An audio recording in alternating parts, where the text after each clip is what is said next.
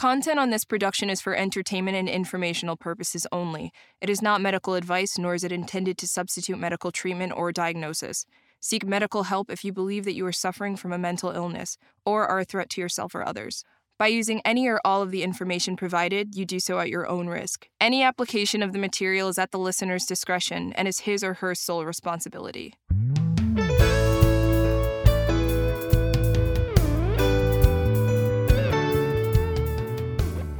All right, we are back here on Doc Talks DX, where we talk about the diagnosis. And we have Elysia, and hopefully, you have listened to her interview on our regular podcast, Doc Talks.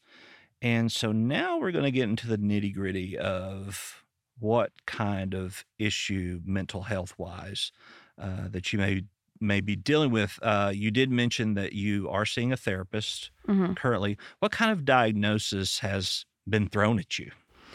She has theorized on anxiety, a little bit of depression, but then she kind of keeps bringing up maybe a low level somewhere on the spectrum of bipolar disorder, which wouldn't be crazy because there are multiple people in my family who have that. There's a lot of depression in my family, alcoholism, you know, that whole mess of good stuff from repressed white people in the country. Yeah, there is a, a wide range when it gets to bipolar depression. Typically, you know, in the past it was called manic depression.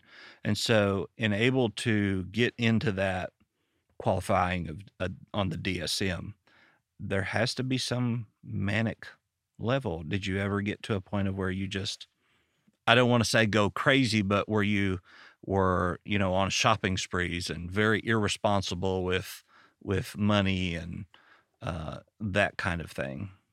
I wouldn't say I have been manic in that type of way, but there's definitely like there's a clear wave that kind of takes place throughout the things that I do because like if we're thinking back to when I just got separated or when I just got my apartment by myself, like I was obsessively buying stuff for the apartment, building it, like, you know, forgetting to eat and sleep and just like balls to the wall doing only that obsessing over it until until it was done. And if i don't have anything then i can definitely very easily fall into a very sad little slump and then you know get tempted by self-medicating and you know drinking too much so there are definitely clear highs and lows in my memory but there was never anything where i felt like i was out of control Right. As I mentioned between our break here, uh, that you would be a tough cookie to diagnose because I personally don't think I would agree with the bipolar disorder. Uh, I don't think, which, let me add this disclaimer we've talked now for what an hour? And so so I'm, I'm supposed to give you some kind of diagnosis which is very difficult to do. Mhm. uh, typically you would meet with a client three or four times before you would get to a, a diagnosis but a lot of times when clients come to us they've seen a psychiatrist and so that diagnosis has been brought over. But I, I think if i had to for lack of a better term if i had to pigeonhole you into a diagnosis that fit i would first of all look at a little bit of ocd in that you need to have control over your world that while you're still want everybody else to be happy you've got to be in control of them being happy. Does that make sense? Yeah it does. Okay so we could kind of pigeonhole just a little bit into ocd but i think the majority of your high and low of depression um, comes from complex post-traumatic stress disorder.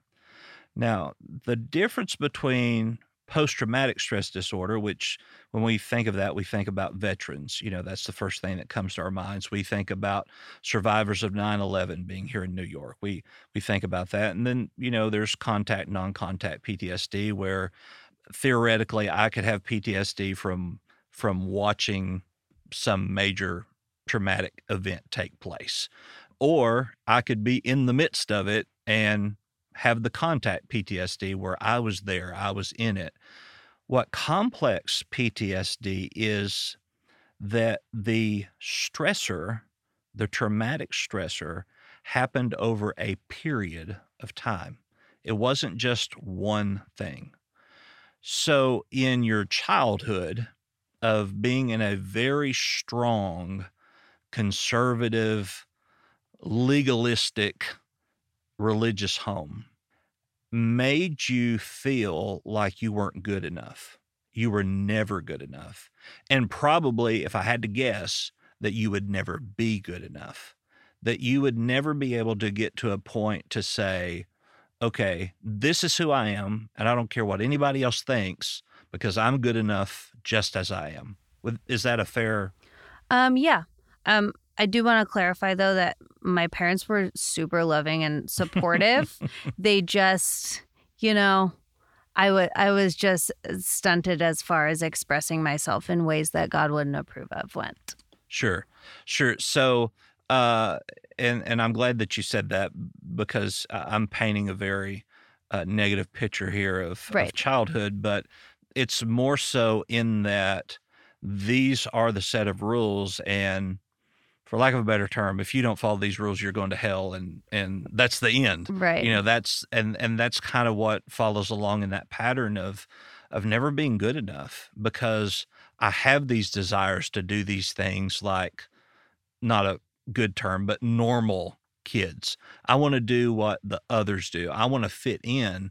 And because you couldn't, you then suffered from this stressor, this trauma of not being to, like everyone else, not being able to go to the parties or having the sleepovers or whatever the case may be. And then so we then bring this into your adult life with your relationship with your ex husband, in that you still had the want and the desire to define who you were um, because you never did really find who you were. Now, we talked about in the first episode you playing this character and how this character uh, in, in this play kind of uh, we had this epiphany in the first podcast that hey, this character really was a lot of who you are, you know, in in that time frame of your life. And so as as we look at this uh, stressor and it carries over into your marriage, of not really being compatible or not really being able to communicate your compatibility because of things you like or you dislike that that continual stressor then brought you to a complex post-traumatic stress disorder so i would once again I, this is a very you know pigeonhole kind of uh, you know, just throwing this out there. Please don't go home and go, I've got CPTSD and I just don't know what I'm going to do with my life. Or, oh, it's okay. or go to your therapist next week and say, I, Doc Brian, told me. Uh, so uh, this is more to be informative about what CPTSD is, uh, as opposed to saying, "Hey, this is what what you have going on." But the thing with the CPTSD is that you have the triggers and you mentioned how things happen and you just get so angry. And then you look back and, well, that was silly. I was even angry about that. Mm-hmm. Or there is this, this rage that just kind of comes out of nowhere, or this feeling, this thought that I'm not good enough when somebody isn't reciprocating a friendship in the way that you would think. And, and I, I'm going to go out on a limb here and say, you probably even feel that way sometimes with your clients. Yes, yeah. I mean, I I give so much of myself to them and I've started to need to establish boundaries a little bit more because you know, a lot of them uh, subconsciously learned like if they keep asking, I'll keep giving. Mm-hmm. Um, and it got to a point where I was so overwhelmed, like like I have this severely uh, stress induced like brain fog. If I'm really stressed, I can't think. It's it's impossible. So I just have all of that stress and I can't do anything about it. So I got to that point um, a few weeks ago, and we just left and we went to we went to the beach for 5 days and put my phone in in the drawer and I came back and I felt fine and I could totally deal with with all of those things um but yeah it's it's a problem it, I am a people pleaser to a fault Mhm. So in doing that, I I've been quoted to say, "What you allow is what will continue." hmm and and it's easier to start strong and back off than it is to start weak and try to make it stronger. right So in in setting boundaries even within relationships is so important. And it's not something that that we should be afraid of. And it's not something that we should not be willing to commit to either. If you are in love with somebody and as we mentioned love is blind, but if you really are in love with somebody, we want to make sure that it really is love and not infatuation hmm because that's where we get kind of messed up. Going back to the CPTSD, the way that that would be treated would be to begin to realize what those triggers are, what stresses you out, and set a boundary so that you either don't get anywhere near it or you know where the red flag is that that hey we're just not going there. Now with with cptsd also then of course comes the anxiety and the panic. As i've mentioned before on another podcast uh, there is a difference between an anxiety attack and a panic attack and a lot of people don't don't know and that is that anxiety is there's a trigger a panic just happens It- you know your your body says hey we're shutting down and there's no really external reason there's no for this. trigger? No external trigger. Whoa. No so um and i mean there are people that then you know have this panic attack which then leads into a vasovagal syncope which they just faint. I mean just like they're down. I i have a a friend who she has down syndrome and if she gets in a panic she can see feel her body going into it and she will just lay on the floor and then boom she's out just like in preparation just- like i don't want to hit my head Right. A- Absolutely. And so you can kind of, while there is no external trigger, you can feel your body heading in that direction. And it's so important for us to uh, vocalize to ourselves what those feelings are and when those things are coming. And I'm sure you've you've heard people say before, "I'm about to have a panic attack." Well, no, you're not. You're not impossible to, you are about to have an anxiety attack and and so what happens though is that most of the time in those situations people say well i'm about to have an anxiety attack well that's not helping your anxiety you know it's it's that's probably not going to make the situation better it's kind of like telling a, a woman who is very angry to just calm down you know so uh, there are good luck there- sewing your face back on after that Exactly. So, uh, you know, in, in in the same way of with CPTSD or or PTSD, uh, we see these triggers, and they can even be found in our relationships. Uh, you mentioned about your ex-husband, how at points and times it felt more of a parent-child relationship Mhm. than it did a marriage, and there probably were, if you look back, certain phrases or words that he used that took you back to your childhood. i mean probably i i couldn't pick them off the top of my head right now Right. but it was also like it was a tone thing. It was like this holier than thou condescending tone and he didn't realize he was doing it. He actually legitimately felt like he needed to explain me to me. Hmm and i have a big problem like, like that or with that. I mean Well, i I'm sorry for trying to explain you to you. oh no no no you are allowed okay. Okay. you are allowed he he he was trying to rationalize why i wasn't happy Gotcha. So he was just talking in circles about about me to me, trying to figure it out himself. So I don't fault him for that. But in the like even even in the beginning there he definitely whenever he shut me down, whenever he made it seem like if something I was excited about or you know just like with my parents, if I had an emotion that he thought was silly, I just I swallowed it. hmm So I just stopped stopped sharing things like that with him because they would be stupid. Yeah. There weren't specific words, but there's a face, there's a tone. Arguments are 99% tone and 1% content. That that makes a lot of sense. I believe that. Yeah. He and I didn't even argue. he just talked. Yeah. Well, it takes two to argue. So, Mhm. yeah.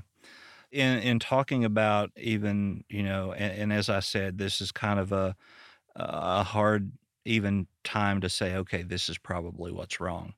Because, which, you know, as you mentioned, bipolar uh, was in your family. Uh, we do know that bipolar disorder in some parts of the spectrum is hereditary. Uh, and so, in CPTSD or even PTSD, the way that it would be treated uh, would depend on the severity of it, uh, whether you would treat it with medicine uh, in conjunction with psychotherapy, which is talk therapy, or EMDR is is kind of something that is coming on the scene. I don't know if you know what EMDR. Yeah, my therapist told me Okay. about that. Yeah. Did she suggest that you try it?